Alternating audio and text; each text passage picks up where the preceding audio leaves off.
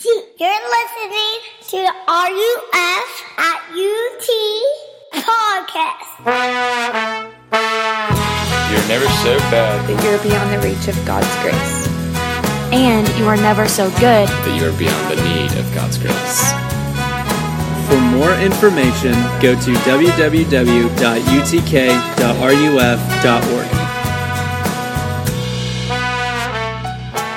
Let's talk about Judges. It's a new semester, uh, new year, new student union, new series through uh, a, a, a, not a new book in the Bible, it's an old book in the Bible. We're, we're going to take the spring semester and we're going to work through the Old Testament book of Judges. And I want to begin by sharing something with you. Um, I've been recently getting into yoga.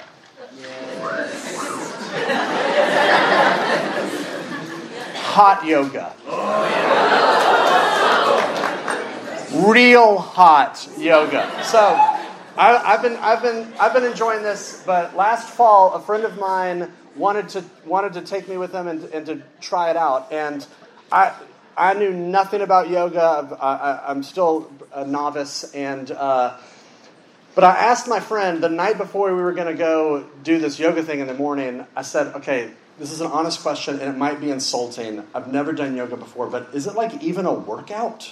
Because I like sweating. I like when I work out, like I want to like work out. And anytime I've ever seen yoga, it's just these poses. Like that can't be hard." And he just laughed at me. And so then we go to real hot yoga the next morning. And during the workout, I almost throw up twice because it is so intense and every muscle in my body was hurting. And I begin that way because I, my guess is, is that some, that story is going to describe some of y'all's experience with the book of Judges. You may be unfamiliar with it, you've never really kind of checked it out before, but as you get into it, you're probably going to want to throw up. Because the book of Judges just happens to be probably the most challenging, bizarre, insane, and graphically violent books of the Bible. If you were to go home and just read through the book of Judges tonight, you would read a, a story about a woman who takes a tent spike and hammers it through a guy's face uh, you would come across a story where an evil king has a bowel movement on the floor as a result of getting stabbed in his gut in the Bible. And um, you would read a story about a guy having his eyeballs carved out of his head. You would uh, hear a story about a thousand people taking refuge in this temple, which is functionally a church, and then their leader locking the door from the outside and then setting it on fire. Uh, you would read a story about uh, an Israelite militia that decapitates two guys and then walks around holding their heads by the hair as like trophies. It's like Quentin Tarantino meets Game of Thrones, and it's in the Bible. It's just gruesome. It's it's disturbing. It's not for the faint of heart. So, why are we doing this? Why would we look at through the Book of Judges? Here's why. It's because I want RUF to uh, put our money where our mouth is. We say every single week in RUF uh, that we want this to be a safe place where anybody can come and explore the truth claims of, the Christ- of Christianity with us. And, and, our approach is we don't want you to just take our word, word for it. Don't just take Matt's word for it. We want you to come and see for yourself. And so every single week we open up the scriptures. But if we're going to have any intellectual integrity, we can't just pick the parts of scripture that we like and then avoid the uncomfortable parts if we're going to explore what the Bible actually says, that means we've got to look at the good, the bad, and the ugly. And this semester happens to fall under the ugly. Last semester we talked about dating and love and butterflies. And this semester it's bowel movements and um, blood and guts. And so here's what I want to do tonight I, I want tonight to kind of function a little bit like just a, a, an on ramp onto this thing that we're gonna we're gonna explore the rest of this semester. This is going to be kind of an introductory thing. We're going to just look at the big picture, and, and I want to uh, just do two big ideas with you tonight that I want to look at. I want to look at the problem of this book, and then the point of this book. So the problem with it, and then the, the point of it. So let's begin with the problem. And, and I really feel like before we can get any headway into this book, we've got to overcome this hurdle on the, on the front end, which is really the context. The, the background of the book of Judges is God tells his people Israelites to go into this land that isn't theirs. It's called the land of Canaan, and he wants them to wipe out and drive out the people that are living there. He, he- this is this is God sanctioned warfare.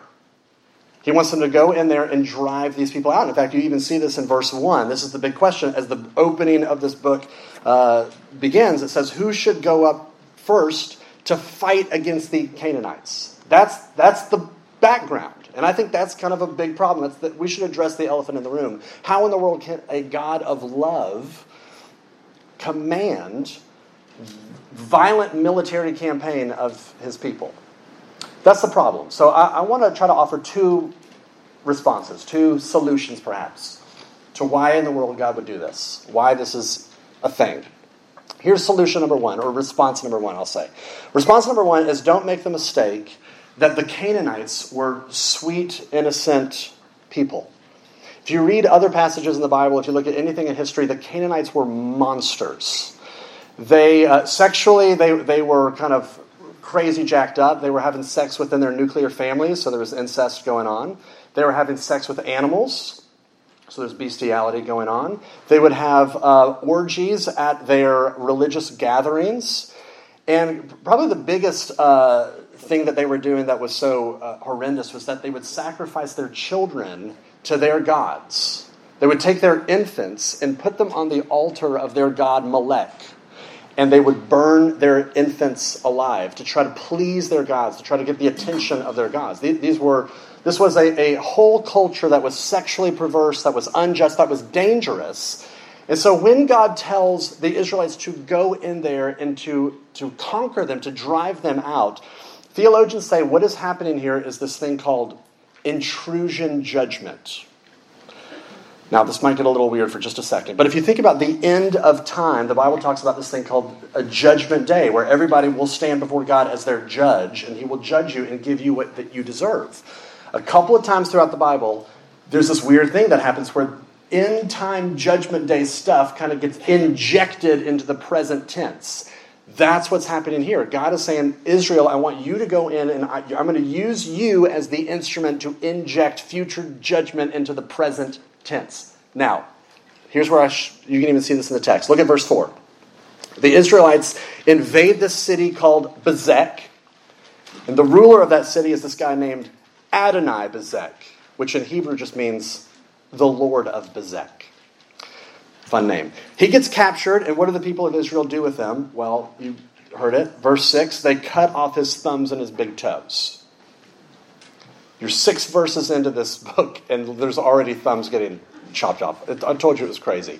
Why in the world did they do that? Well, look what his response is. Look at verse 7. He says, 70 kings with their thumbs and their big toes cut off used to pick up scraps under my table, as I have done, so God has repaid me. So here's what he's saying. Here's this evil Canaanite Lord guy, and anytime he captures a, another king, he would cut off that person's thumbs or their big toes to kind of incapacitate them and to shame them and to humiliate them. And he did this over and over and over. And so when the Israel comes, he gets what he's been doing to everybody else. And he gets it. He realizes, I'm getting what I deserve. I'm having to drink my own medicine. So, that's response number one. God is using the Israelites as an instrument of future judgment on a very wicked group of people. This is a one time, temporary, very clear thing that God was commanding to do. So that's response number one. Here's response number two. The reason why God tells them to go in there and do this is because God wants complete and exclusive allegiance to Him. When he tells Israel, I want you to go into this land and get rid of these people, I also want you to get rid of their altars and their gods. And the reason why I want you to get rid of all their gods, because if you live in a society with all these other gods, you will be tempted to drift away and to worship them. God is not content to share their hearts with other gods in the same way that He is not content to share your heart. He wants all of your heart exclusively for Him. That's the reason why He tells them to wipe all these things out. Now, I don't know if you're at all familiar with the TV show uh, The Office, but there's a uh, character in The Office named Andy, and in this particular season, he's engaged to Angela. Now, Angela is having a secret affair with Dwight Schrute, who is kind of the Office nerd, I guess. And Andy does not know about this. Everybody else in the office knows about it. But Andy eventually finds out that she's been cheating on him. And so he confronts her. She comes clean. And he is kind of, and he, he's quiet and he goes back into the office to confront Dwight. Now, Dwight at this point knows that Andy is coming to confront him, so Dwight comes out the door ready to confront Andy. So here the two come together, and here's what they say. Andy says to him, It's over. And Dwight says, Good, she broke up with you. And Andy goes, No, it's over between you two. No way, I am not giving up. You have to. No, I don't. She doesn't love you. She's marrying me. And Dwight says, Well, I don't know about that because she certainly seems to enjoy making love making with me. And then Andy says, I am telling you to back down. And Dwight says, And I'm telling you that I will never back down. Then I will make you. Really? How are you going to do that? Through the use of force. That is very general. It does not scare me in the slightest. And Andy says, I will fight you. And Dwight says, Okay, fine, good, a duel. The winner gets Angela. What is your weapon? And Andy says, My bare hands. And Dwight says, That is stupid. I will use a sword and cut off your bare hands. Now, all throughout the Bible, God pictures himself as this fiance that we constantly keep cheating on over and over and over. And just like Andy, he doesn't just sit on the sidelines and is cool with it, he actually stands up and fights for us. He does not want his he does not want your heart shared. He wants all of you. That's what love is. Love is I am not content to share you with other people. I mean, think about this. Let's just say that your boyfriend that you've been dating for a while he drops the L bomb on you. I love you. And let's just say that you find out he's been spending the same amount of time and energy and attention with three other girls in his life. And in fact, he's told each of them, I love you. My guess is when you, if you were to hear that, you would not be cool with that. You, you would feel betrayed. You would, you would uh, feel rightly angry. And that's not the response of like an obsessive, controlling, needy girlfriend. That is the response of love. If we love each other, I, I want all of your devotion. That's what love is. If you get married and you have another lover on the side, you are going to have a crappy marriage. In the same way, if you tell God, I love you and I'm devoted to you, I'm committed to you, and yet you have these other gods on the side that you love and worship, you're going to have a crappy relationship with God. God does not want to share you, He wants all of your heart exclusively for Him, because that's what love desires. So that's the problem. The problem is. God commands Israel to go on this military conquest and get rid of these Canaanites, and I've tried to offer two solutions, uh, two responses. One is that you got this intrusion judgment thing, but then also, secondly, God wants all of your heart exclusively devoted to Him. I don't know if that ties up all the loose ends. I know it's a big problem, but there you go. For the second time, that's my attempt at trying to address the elephant in the room. So let's go to the second thing. What's the point of this book? Why is it in the Bible? Um, y'all remember the movie um, Saving Mr. Banks? Yes. I heard some yeses, some whisper yeses.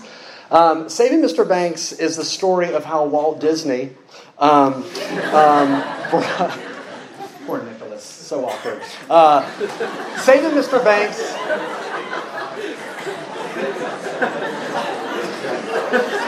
You can't tell him I said that. I know, dang it, I recorded this. I'll, I'll edit it. I'll edit it from the record. So back to Saving Mr. Banks. Saving Mr. Banks is the story of how Walt Disney wanted to bring the story of Mary Poppins to, to the movie screen, right? He had been pursuing the, the author of this story, it was P.L. Travers, uh, for 20 years about getting this story on the, on the uh, movie screen. And you find out as the movie goes on uh, that her father was an alcoholic, that uh, his alcoholism just kind of wrecked their family, and he, and he essentially um, drank himself to death. And she did not want Walt Disney to take her deeply personal story and sentimentalize it into a silly musical with like chimney sweeps and animated penguins, which is what he did. But he, he, he was fighting for this story because he, he was telling her, "It's like, look, we have got to write this story.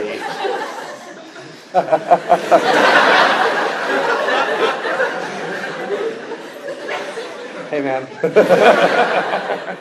you can fill him in. Um, so he, he was saying, we've got to take your story, but we've got to rewrite it in such a way where we save the father, where we save your father. We have got to tell your story, but we've got to write it, we've got to fix it. And he tells her in the story, this is what art is. This is why we need art, because we need art to restore order with the imagination. Now, here's what I think is fascinating about this. Both Disney and P.L. Travers had a different instinct about this particular story. P.L. Travers was said, I want this story that honors my pain. I want a story that is honest. I want a story that is real and that is messy, and it needs to honor what is true.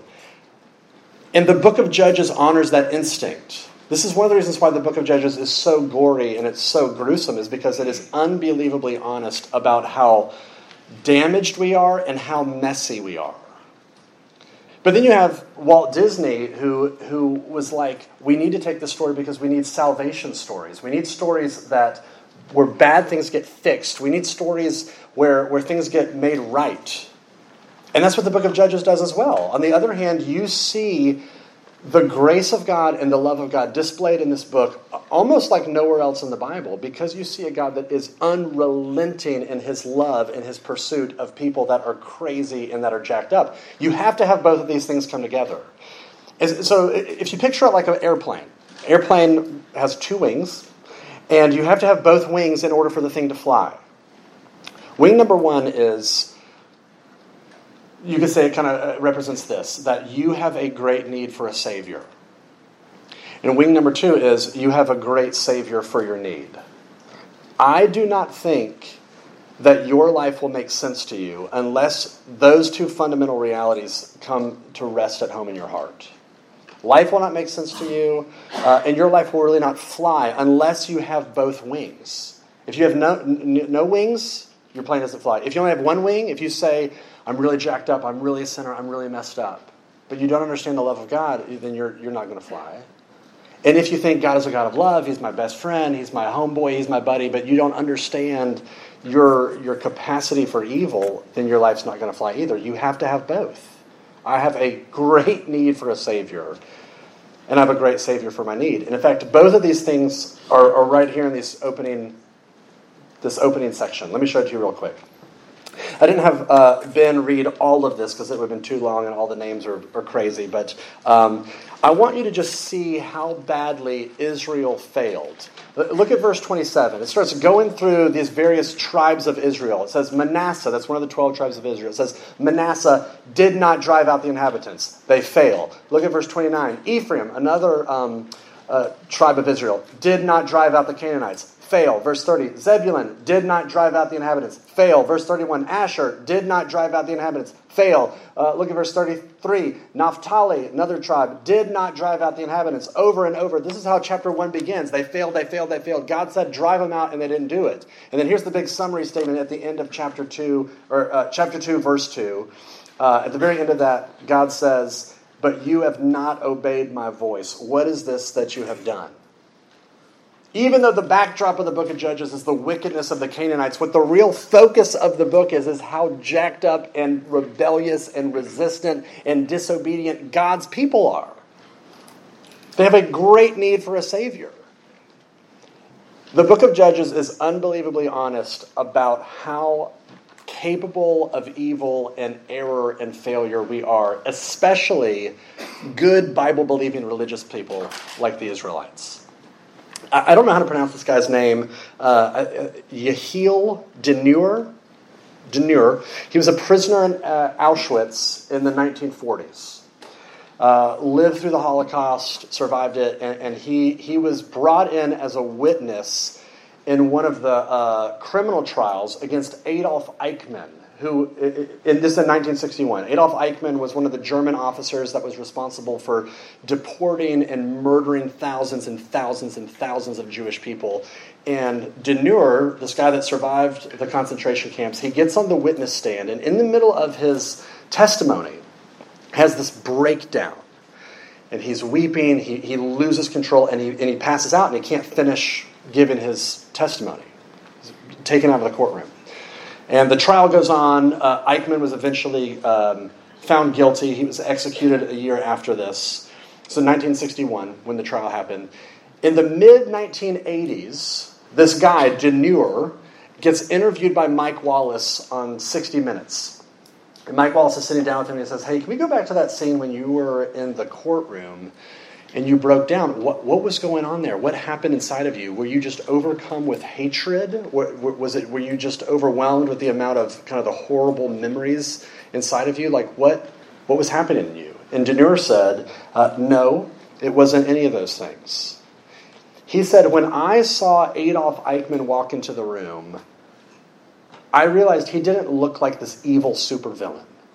Like, I guess in his mind, he was thinking in some way he looked like, like the despicable me, like bad guy. Like, obviously, this is an evil guy, but he said he was just an ordinary guy like me.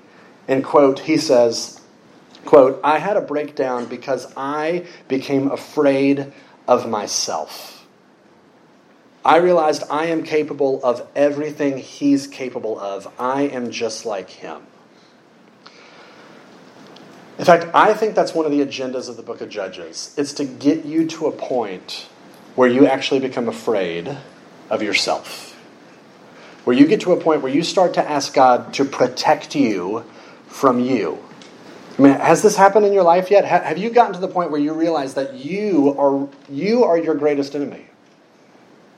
That, that you are the one that is trying to sabotage your best interest, and you continue to do so over and over. That there's, there really is something inside you that's trying to ruin you.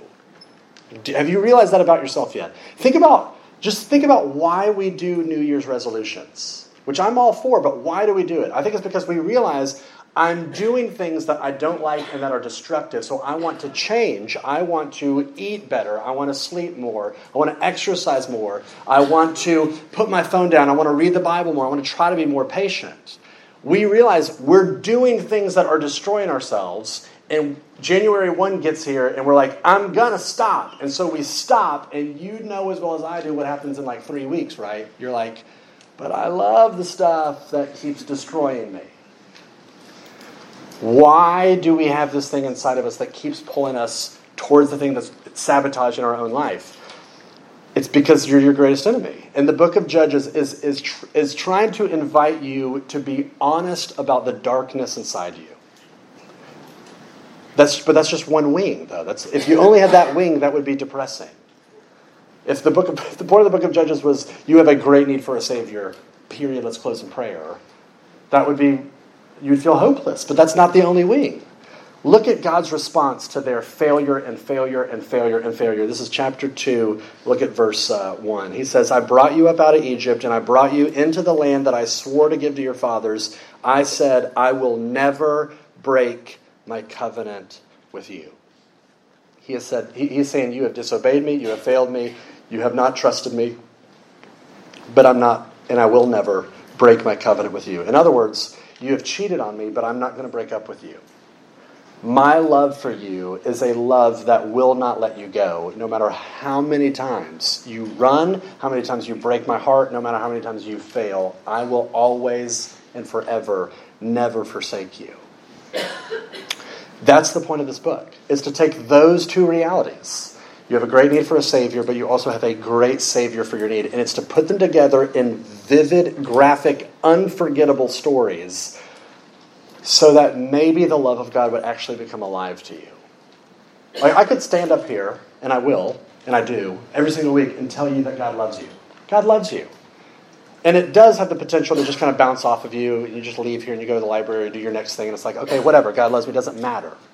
But if you stick around RUF this semester and you hear story after story after story of how much we screw up and fail, and yet how much God continues to give love and grace and forgiveness and mercy, those two things have the capacity to come together, and it's almost like a nuclear spiritual reaction inside of you to awaken you to the love of God in a fresh and a vivid way. And that's what changes you. It's an experience of love. This uh, over the break, my family we went and saw the new Grinch movie in this kind of bougie movie theater that we were checking out. And if, if you've um, you know, it's, it's this newer it's this newer Grinch kind of version of the old classic. And so the Grinch goes in and he steals Christmas. It's kind of to be expected. But what I thought was interesting about this movie is it gives you a little a little window into why the Grinch is the Grinch. It gives you this little flashback that when he was a little when he was a little Grinch, a little a little whatever he was. I guess he wasn't a Grinch then. He was a little green thing. And Christmas time was the time where everybody was happy and they were with their families and he was alone. And he was by himself.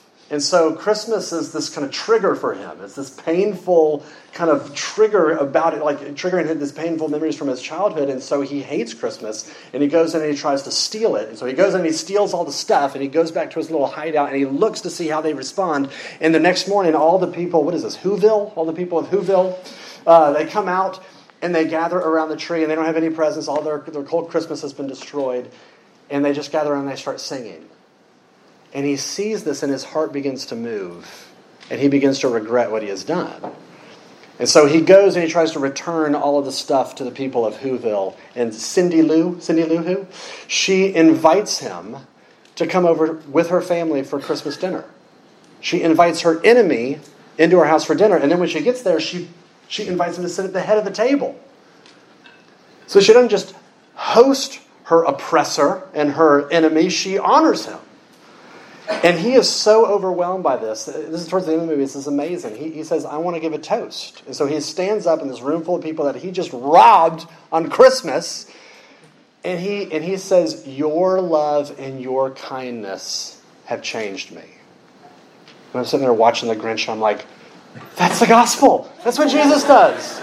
Because it's not retaliation and getting him back what changes him. What changes him is he had an experience with love. An experience with grace.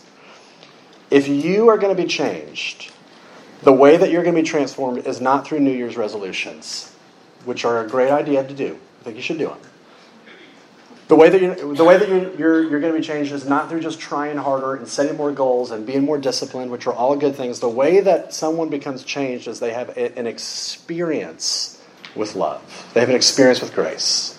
That's what the book of Judges holds out for you. It holds out for you a very uncomfortable invitation to be honest about the darkness and the evil that you're capable of, and at the same time, showing you that God loves you and He's for you.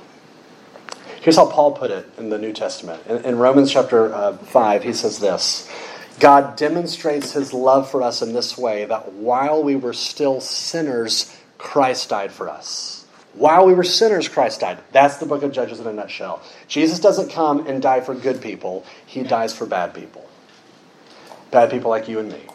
And that's what makes the gospel good news. He does not love you because you're lovely, he loves unlovable Grinches in order to make them lovely. And this love is a love that will not let you go, and it's so strong and it's so intense and it never runs out that it keeps coming for you no matter how bad you have been no matter how often you have messed up, and it keeps coming for you no matter how little you appreciate it to begin with, even after you've received it.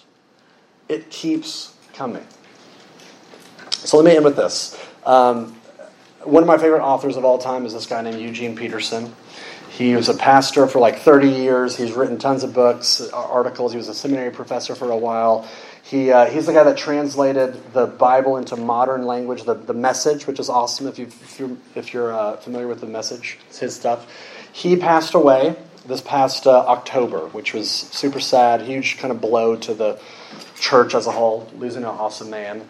Um, his son gave like the speech at his memorial service. And you can read this online. This is, this is really fascinating. His son stands up. He's this, you know an older I guess, a middle aged man now. Uh, but his son said this. He said, um, uh, My dad really only had one sermon. My dad had only one message. You know, despite decades of creativity and sermons and books and articles, he said, really, he only had one message. That was his little secret. He only had one message. And he says, quote, uh, It's almost laughable how you fooled them, Dad. How for 30 years, every week you made them think you were saying something new. But, Dad, I knew your secret. I knew that you only had one message because you would come into my room and tell it to me every night when I was in bed. The same message over and over, which is this God loves you, He's on your side, He's coming after you, He's relentless. That's the one message of the book of Judges as well. And if you stick around the semester and you hear these crazy, whack, you know, just like nutso stories, what you're really going to hear over and over and over is God loves you, He's on your side, He's coming after you, He's relentless. And maybe as you hear it and you see it and you experience it, maybe you'll begin to believe it and be transformed by it. That's my hope and that's my prayer. And that's my invitation. Let me pray. Father, I pray as we start a new semester and a new year that you would you would wake us up to the the realities inside us that we're uncomfortable with. Would you wake us up to things that we are capable of, that we would be horrified about? And yet, I pray at the same time that you would wake us up to your great love and your forgiveness, that you extend grace upon grace, grace that abounds even, even above and beyond our capacity to fail. We thank you that you love us, and I pray that as a result of this semester, we might actually begin to drive it deeper into our heart. We pray all this in Jesus' name. Amen.